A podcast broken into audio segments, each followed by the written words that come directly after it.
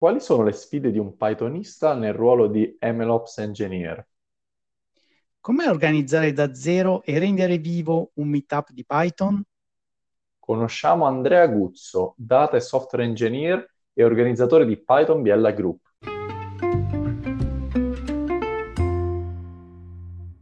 Ciao Marco!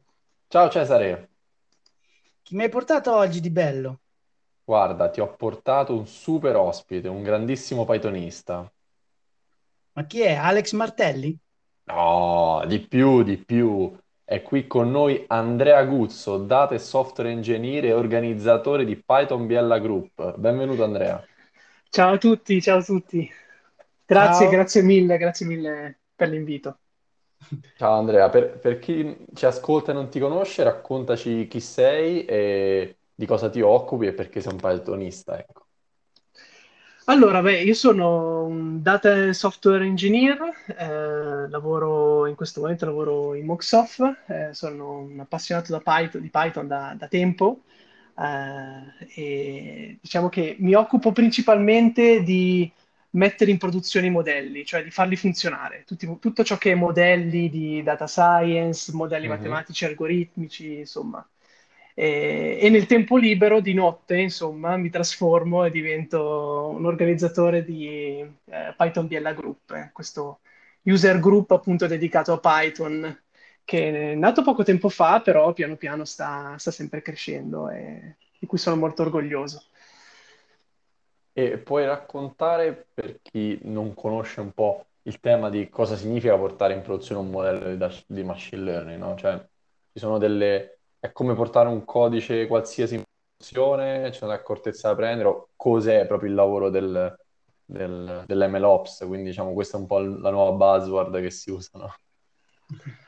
Sì, allora, diciamo che spesso mi occupo di tutta la filiera del dato, quindi dalla raccolta delle informazioni, quindi dalla parte di, se vogliamo, di ETL, di estrazione dei dati, manipolazione, fino alla costruzione di un dataset, e poi appunto c'è il modello. Il modello entra nel mondo del MLOps, quindi a un certo punto, una volta addestrato questo modello, bisogna farlo funzionare e bisogna metterlo da qualche parte. Come qui è una grande sfida, ci sono tantissime, soprattutto in questi ultimi periodi, ci sono tantissime soluzioni, servizi, sistemi, tool che si possono utilizzare, e diciamo che lo scopo principale è quello di prendere questo artefatto, metterlo all'interno di un server, di una macchina, e poi fare in modo che un utente o un altro sistema consumi utilizzi quel modello per ottenere dei risultati. Questo è principalmente, diciamo, in poche parole, se vogliamo, la descrizione di quello che è questo mondo. E puoi farci un esempio, senza dire chiaramente dettagli che non puoi condividere, di quali sono dei modelli su cui hai lavorato più interessanti, non so, in ambito di classificazione, predizione, se ci puoi fare qualche esempio, e magari poi un esempio di qual è se esistono dei framework, delle librerie che aiutano l'MLOps. Sì, allora, faccio un esempio su cui sto lavorando di recente. Stiamo costruendo con tutto il team questo sistema che consente di ottenere delle predizioni. È un modello di classificazione, ok? Non posso scendere troppo nei dettagli, però giusto per dare qualche notizia. È un modello di classificazione che consente di ottenere appunto una classifica di questi per persone che vanno a vendere cose, ok? Okay. Per rimanere molto generico. E per fare questo ovviamente bisogna poi costruire un'applicazione web, in questo caso, che consenta a queste persone di accedere a questo sistema, compilare questi campi e poi ottenere una predizione. Come si fa? Giusto per citare alcuni tool, serve ovviamente tutta la parte di sviluppo web classica, quindi l'applicazione front-end, l'applicazione back-end, e poi a un certo punto serve un motore di calcolo che faccia girare questo modello, Però la grande sfida è, una volta che io addestro questo modello, cioè ho dei dati e addestro, costruisco appunto il mio modello, il mio artefatto, come faccio ad accorgermi se il mio modello funziona bene o funziona male, o meglio, come faccio a sapere se il nuovo modello che io ho addestrato è meglio rispetto a quello precedente e quindi a portarlo in produzione? Queste sono tutte domande che ci facciamo, a cui stiamo cercando di dare una risposta. Quindi è importante fare dei test di non regressione per cercare di capire se il mio modello funziona bene rispetto a quello precedente. Bisogna capire come salvare il modello, quindi con quale formato, ad esempio, no? E anche, ad esempio, come versionare i dati, come utilizzare i dati corretti per essere utilizzati dalla persona che poi fa la predizione. Poi ci sono tantissimi altri progetti che vi potrei citare, magari poi ne parliamo più avanti. Un'altra grande sfida è sui modelli non supervisionati, in realtà, no? Perché lì c'è sempre il problema di che metriche si usano per valutare effettivamente la bontà del mio modello e come faccio a capire se il mio modello che è in produzione sta funzionando bene e funziona bene nel tempo, insomma. Una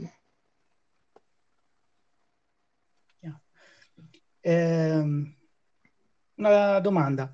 In questa parte di ingegnerizzazione, diciamo, del sistema di data science, che parte ha Python? Perché io, quando andavo ai meetup, diciamo, scoprivo cose del tipo che la parte di ingegnerizzazione era più, tra virgolette, fatta con altri linguaggi, lasciami dire Scala, ho sentito cose di questo tipo, o comunque framework Java, e non tanto Python. Quindi mi chiedevo, anche Python sappiamo tutti che è molto forte nella parte di data science, cioè diciamo il modello, in qualche modo idearlo. Ma nel tuo caso Python è usato anche nella parte di ingegnerizzazione? Assolutamente sì, in realtà vabbè, in questo momento Python è il cuore del mio lavoro, sostanzialmente, del nostro lavoro in realtà. I nostri back-end sono principalmente quasi tutti in Python. Diciamo che la risposta a questa domanda è, come sempre nell'informatica, se volete, dipende. Cioè, dipende da che tipo di problema si ha, principalmente, ma dipende anche dalla numerosità e la quantità di dati che si ha a disposizione. Perché ci sono... personalmente penso che ci sono due mondi. C'è il mondo dei dati piccoli medi, ok? Quindi anche piccole e medie realtà, e invece nel mondo delle grandi realtà.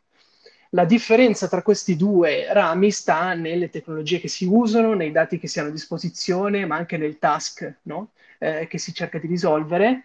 E tipicamente il mondo grande, quindi large enterprise, se volete, o grandi realtà, è solitamente tutto in cloud, ok? Quindi con servizi in cloud, sistemi in cloud, da AWS, Amazon, AWS, Azure, insomma. Mentre invece tutta la parte piccola-media c'è una grandissima attenzione, da quello che vedo io personalmente, al mondo open source. Quindi mi viene in mente Airflow, ok? Per la parte di ETL e di ingegnerizzazione della pipeline dei dati, fino ad arrivare, ad esempio, a utilizzare come backend. In questo periodo sto utilizzando FastAPI, adesso qua magari scatenerò un flame da parte degli ascoltatori. E, ad esempio, vi faccio un altro esempio, uno dei motori che utilizziamo è Celery con Redis, quindi Redis che fa, insomma, la parte di code, di DB, e poi con Celery che poi si occupa effettivamente di creare dei task per lanciare modelli.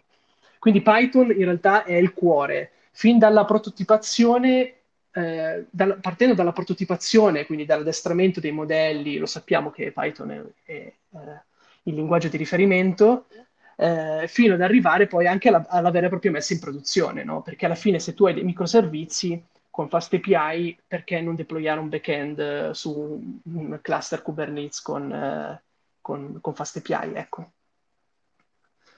Quindi, se ho capito bene, una complessità che devi gestire quando rilasci un modello è che rispetto a un'applicazione web magari tradizionale, tendenzialmente se vedi che la tua API HTTP ritorna un 200, tutto va bene.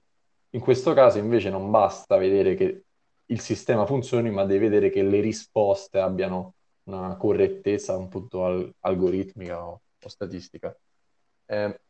Monitorare tutto questo è un qualcosa che devi sviluppare da zero e sviluppare in casa, o ci sono delle librerie o dei servizi oggi che ci aiutano? Perché ricordo una decina d'anni fa o qualcosa del genere c'era un famoso paper di Google che diceva The Hidden Technical Debt in Machine Learning, faceva un grafico in cui vedevi per ottenere un modello un quadratino piccolo e tutto quello intorno è debito tecnico. Quindi da oggi invece ci sono dei tool che ci aiutano? Allora, ci sono dei tool che ci aiutano. In realtà un trend che sto vedendo è molte aziende si stanno costruendo anche in casa i propri tool, e in realtà c'è una vera e propria guerra di strumenti in questo periodo che stanno nascendo, insomma, non c'è ancora lo strumento definitivo che risolve quel determinato problema. Ci sono una pletora di strumenti e di servizi che si possono utilizzare e appunto, come dicevo, molti stanno anche costruendo in casa i propri tool, i propri strumenti. Noi stessi in realtà stiamo costruendo in casa delle nostre piccole soluzioni che rispondono a questo problema, sfruttando anche delle librerie a supporto, ovviamente. Mi viene in mente MLflow, per esempio, penso che sia famosissima, no? Per cercare di capire e salvare lo stato dei modelli, le loro metriche, eccetera, quindi cercare di avere una traccia, diciamo, ecco, magari MLflow per gli addetti del settore è famosa, puoi magari raccontare un attimo cosa fa a chi non è proprio nel nostro settore? Sì, giustamente, avete ragione. Allora, praticamente MLflow è una libreria open source che serve per cercare di tenere sotto controllo tutto il ciclo di vita del modello, ok? In questo caso noi stiamo parlando di modelli in ambito data science principalmente, quindi machine learning, ok? Ed è uno strumento che serve per salvare lo stato del modello, salvare i parametri con cui tu addestri il modello, perché magari possono variare, no? A ogni lancio possono variare, e allo stesso tempo tenere tracce e vedere lo storico, ad esempio, di tutti questi lanci per cercare di capire qual è stato il lancio migliore, qual è stato il lancio peggiore. Diciamo che questa è la funzionalità principale, poi in realtà è una libreria veramente complessa che può servire a tanti scopi, ecco. E in un team che fa appunto MLOps come il tuo, anche pensiamo all'esempio che ci hai fatto prima della web app, come siete organizzati? Cioè, che persone servono per sviluppare? Che tipi di background? Se ci sono dei mix di ruoli o verticali specifici? Cioè, come si costruisce un team che riesce a sviluppare una soluzione di questo tipo? Allora, servono sicuramente delle competenze in ambito IT molto forti, perché appunto c'è da scontrarsi e molte volte da fare a pugni con tutto quello che è il mondo della CI/CD, no? Continuous Integration e Continuous Deployment, per portare in produzione dei modelli sostanzialmente, no? Quindi creare queste pipe. Quindi poi c'è tutta la parte di le macchine dove magari le fai girare, ok? O i servizi cloud che tu vuoi avere, fino ad arrivare a proprio anche magari lo sviluppo back-end, ok? Poi ovviamente dipende sempre in che tipo di organizzazione si lavora anche qua, cioè se è un'organizzazione che consente di avere tante figure, allora possono esserci figure molto verticali su ogni singolo step, o magari dipartimenti, no? Il dipartimento di IT, per esempio, si occupa delle macchine e tu devi fare solamente la parte di MLflow, Celery e quant'altro. Sicuramente servono i data scientist, perché bisogna capire con loro se il modello sta in piedi, funziona, come farlo stare in piedi ed eventualmente ottimizzarlo, perché magari a un certo punto ci si rende conto che il modello che si è realizzato non può funzionare così com'è in un ambiente di produzione, bisogna un attimino dare una stretta ai bulloni, ecco. Se penso a dei modelli di deep learning mi viene in mente, ad esempio. Poi servono, grandi capacità di project management, che secondo me non è da sottovalutare, ma il rischio in questi sistemi è veramente che parte è che si devia molto facilmente, no? Così come nella data science in generale. Si rischia di prendere una tangente, seguirla e scontrarsi contro un muro e poi dopo tornare indietro. Questo è un grande tema, in realtà molto aperto ancora nell'organizzazione del lavoro in ambito data science. Però quindi è proprio un connubio, no? Se vogliamo, tra un data scientist e poi un IT, una persona più con skill in ambito IT, e infatti stanno nascendo figure come la mia.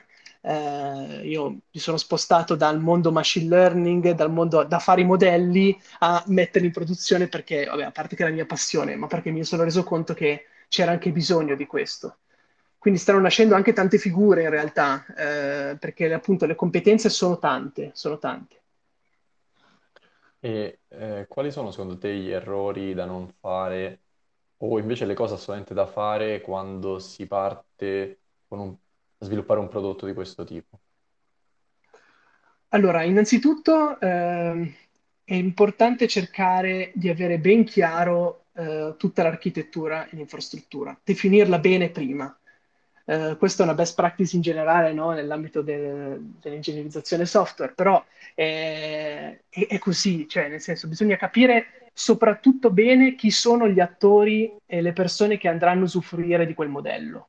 Questo è molto importante, perché è un consiglio forse è partire dalla fine, cioè partire da qual è l'interfaccia che si vuole realizzare e che tipo di interfaccia deve avere il modello verso il mondo esterno, per poi costruire tutto il sistema. Perché ci sono sfide tipo real-time machine learning, quindi magari si vuole avere delle predizioni e un addestramento magari real-time, ci sono...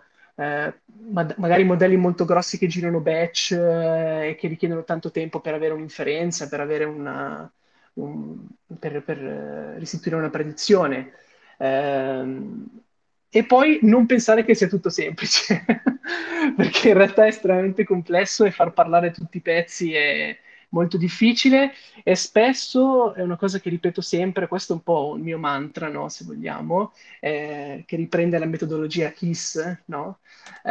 Quindi keep it short and simple, è fare delle cose semplici ma che funzionano. Perché io la conoscevo più volgare, era keep it simple and stupid. Lasciamola un po' più carina, insomma. Perché appunto ogni pezzo di tecnologia che si aggiunge in più nel sistema porta una complicatezza in più da gestire, è una complicazione in più da gestire, e spesso questa è una cosa molto sottovalutata, che però è molto importante. Una domanda, ok, abbiamo parlato fondamentalmente di pezzi che si parlano, ma come si parlano? Mi è venuta questa domanda da farti, cioè c'è un bus, c'è non so, Kafka di mezzo, qualcosa di questo tipo? Sì, allora ci sono diversi modi di parlare, allora se vogliamo, ci sono diverse lingue, ok, all'interno di un sistema di questo tipo. C'è sicuramente la lingua che si parla in ambito ingegnerizzazione dei dati, ETL, quindi la lingua del tipo, appunto, come sposto i dati da un posto a un altro per costruirmi un dataset. E a quel punto, ok, possiamo usare Kafka, possiamo usare Airflow, possiamo usare anche un ETL scritto a mano, perché no, magari se si hanno pochi dati, mi è capitato. Oppure possiamo usare sistemi in cloud, mi viene in mente Data Factory di Azure, mi viene, insomma, servizi vari, ecco. E quindi quello è il linguaggio di chi lavora nell'ambito dati, quindi il primo pezzo. Poi c'è il linguaggio di chi lavora all'interno del modello e che costruisce l'artefatto, che poi deve deployare, quindi rilasciare il modello da qualche parte, e lì il linguaggio sono le pipeline di CI/CD. Quindi che sia GitLab, che sia GitHub Actions, insomma, Bitbucket, insomma, ci sono anche qua tantissime tecnologie. E lì si parla la lingua del DevOps, ok? Di conseguenza costruire le pipeline, dockerizzare tutto, rilasciare un ambiente consono. E una volta che sono, poi c'è tutto il linguaggio del come comunico con la mia web app, e quindi HTTP, JSON, chiamate varie, insomma, OpenAPI, anche lì tanto altro. Quindi bisogna essere piloti sicuramente. E, dato che sono ormai 4-5 anni credo che lavori in questo settore, come l'hai visto trasformato rispetto all'inizio, se ci sono dei trend che emergere in questi ultimi mesi o anni? Allora, parlo per l'Italia, ok? Non è mai capitato di lavorare con l'estero, cioè ho lavorato con l'estero, con persone all'estero, ma non ho mai visto il mercato estero. E in Italia diciamo che in questi ultimi 5-6 anni c'è stata proprio un'inversione pazzesca, cioè fino a 4-5 anni fa non si parlava di machine learning in Italia, o meglio, si parlava di modelli, c'è tutta la corrente di modelli matematici tradizionali, che, lo dico tradizionali, ma di modelli matematici di ottimizzazione, sistemi lineari, eccetera, che quella c'è da sempre, ok? Oppure in ambiti specifici.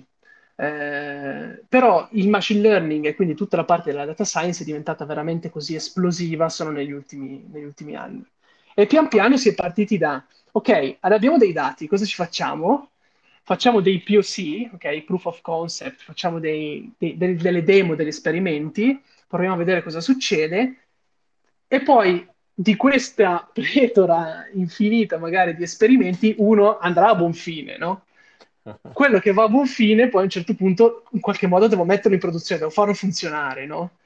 E quindi adesso diciamo c'è questo avvento del fai funzionare effettivamente le cose, fai qualcosa che funziona. Oltre a tutta l'evoluzione che ha avuto tipo il calcolo distribuito, no? C'è stata... il discorso dei data warehouse, data lake, poi c'è stato Spark, quindi tutto il mondo dell'ambito big data. Ecco, adesso c'è un po' l'avvento di tutto ciò che è GPU, quindi tutto ciò che è computazione in ambito grafico, perché soprattutto su modelli molto complessi, in ambito NLP mi viene in mente, o su tipo analisi di grafi, ok? Spesso appunto si va sull'ambito GPU, che ancora da un certo punto di vista è inesplorato, da un altro punto di vista ci sono poche librerie, pochi strumenti ancora, che pian piano si stanno sempre di più uniformando e migliorando. Quindi dai, diciamo che l'era dei POC sta concludendo. la posso immaginare. Speriamo. E tu, diciamo, come ti tieni aggiornato sulle novità e sui trend? Questa è una domanda che facciamo spesso. Ci sono delle conferenze, dei blog, dei podcast a cui sei appassionato e che vuoi consigliarci? Allora, vabbè, io leggo tantissimo su Medium, questo penso che lo facciano un po' tutti, e poi in realtà leggo un sacco di libri, proprio del settore, insomma, mi piace, sono uno a cui piace ancora leggere, prendersi il libro e studiarselo, insomma, che secondo me è il modo migliore e testare, provare per imparare le cose. Corsi online, ne sono usciti un sacco molto belli, in realtà, su Coursera, di Andrew Ng, insomma, per chi non fosse insomma, esperto di queste cose, vi consiglio di guardarli. Tra l'altro sono usciti anche la TensorFlow Certification, quindi ci sta muovendo tanto anche dal punto di vista formativo, proprio in questi ultimi anni su queste cose. E un'altra cosa che mi sta aiutando tantissimo in realtà, ed è anche uno dei miei obiettivi personali, è Python Biella Group, perché è lo sforzo, insomma, è uno sforzo, perché insomma, tutti i lunedì noi facciamo un meetup, poi adesso magari ne parliamo, però è un bellissimo modo per scambiarsi, le community sono il modo per scambiarsi idee, per vedere cosa fanno gli altri, per...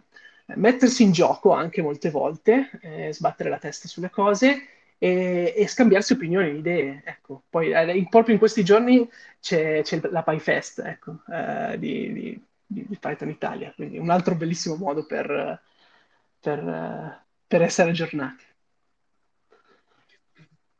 Diciamo che mi hai anticipato, io volevo proprio chiederti di Python Biella Group e quanto ti aiutava per imparare, ma hai già risposto. Comunque ti faccio i complimenti per il Python Biella Group, che è anche un canale YouTube e avete raggiunto i 150 iscritti, quindi volevo fare i complimenti. E poi, non lo so, a questo punto volevo chiederti, adesso ho visto che avete una serie su come creare praticamente videogiochi con Python, puoi farci qualche anticipazione per il futuro? O penso che si andrà poi verso l'estate, quindi magari non sarà qualcosa di imminente, però se ti va di farci qualche anticipazione per il futuro, siamo qua a ascoltare. Allora, una cosa che mi piacerebbe tantissimo portare è quello di cui abbiamo parlato anche in questo podcast, cioè fare un esempio di come si porta un modello in produzione, magari degli esempi semplici, quindi tutto una baradam, okay, un'architettura che, in modo tale da dimostrare come questa cosa si può fare, quali sono le sfide e i problemi. Poi abbiamo in cantiere, ci piacerebbe tanto fare qua, lancio anche una call to action, se qualcuno ha voglia di venire a presentare come si fa scraping con Python, è una cosa che ci piacerebbe un sacco fare, che non abbiamo ancora fatto. E un'altra cosa che ci piacerebbe fare è Python ad oggetti, quindi come programmare ad oggetti con Python bene, che anche qui è un bel capitolo, insomma. Adesso si va verso l'estate, sicuramente anche noi andremo un pochino più in vacanza, è più difficile anche trovare speaker o persone disposte a mettersi in gioco. La cosa bella che a me piace tanto della community è che ci sono un sacco di ragazzi, persone, che stanno iniziando un po' a sfidarsi tra di loro, e adesso ci sono richieste di persone che, guarda, per risolvere questo problema ho usato questa cosa e ho utilizzato questo tool, eccetera. Posso venire a presentarlo? Beh, insomma, ben venga. Quindi speriamo che si riesca sempre di più, no, avere questo moto di persone che si appassionano e che presentano le proprie idee. E com'è nata l'idea, appunto, di creare un meetup Python Biella?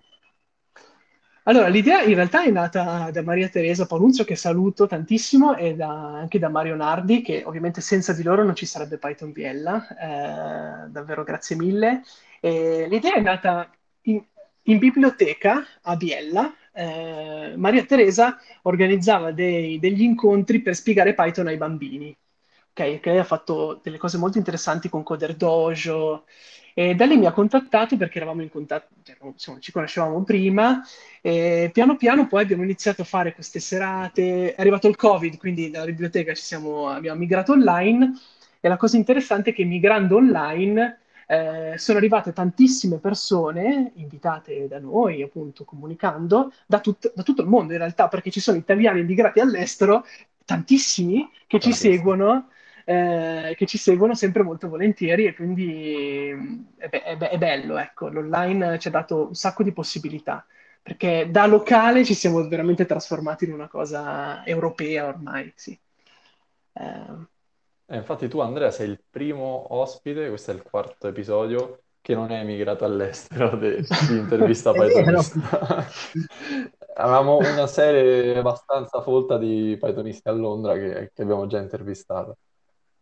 Magari ne approfitto per chiudere, perché il tempo sta per esaurirsi, e chi vuole rimanere in contatto con te o seguirti, dove ti può trovare sui social, come consigli di restare aggiornato con te?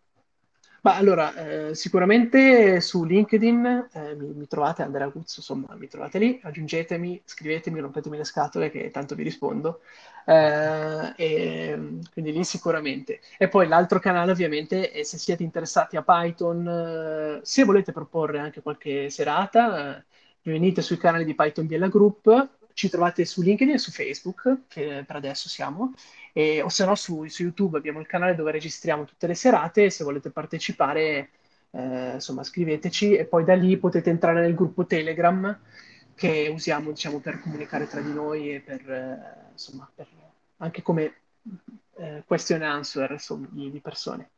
Quindi questi sono i canali. Ottimo. Grazie Andrea, e grazie mille per la disponibilità. Un saluto a tutti gli ascoltatori. Grazie a voi, è un'emozione per me essere qua e davvero grazie, grazie di cuore. Ciao, ciao, grazie. Ciao, ciao, ciao.